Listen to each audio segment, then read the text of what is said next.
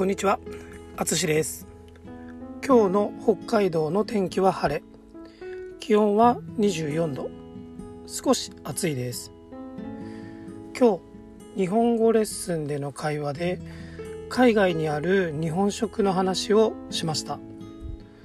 その後、ふと、す、寿司の始まりについて興味が湧きました。日本といえば寿司という方も多いかもしれませんね。私も寿司は大好きです。特にアジが好きです。ということで今日は寿司の始まりについて話します。寿司の始まりはなんと日本ではなく東南アジアです。当時山に住んでいた民族は魚を取るのが大変でした。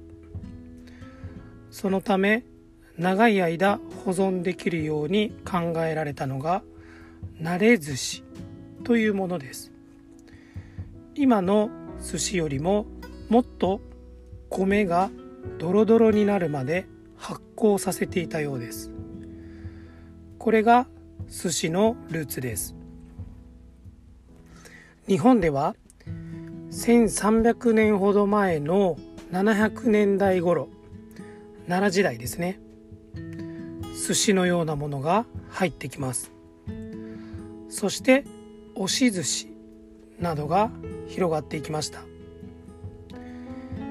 江戸時代今から500年ぐらい前ですね、えー、500年前から150年ぐらい前までの間に発酵させない寿司が出てきました。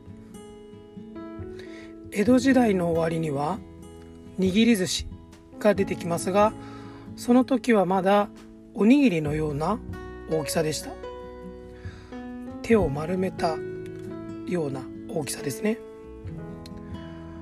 氷を作れるようになった明治時代には魚を生のままでいろんな場所で食べられるようになりました。そして今のような握り寿司の形になっていきます。全国に広まった理由は災害でした。約100年ほど前の1923年関東大震災がありました。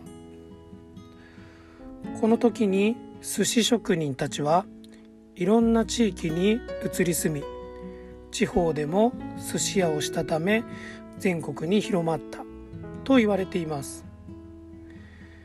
いつも何かのルーツを調べるときに驚きますが文化や習慣言葉が広がっていくときは何か悪いことが起きた時が多いです。人は大変な時こそ強い力を発揮するんですね。はい。ということで今日も最後まで聞いていただきありがとうございますではまた。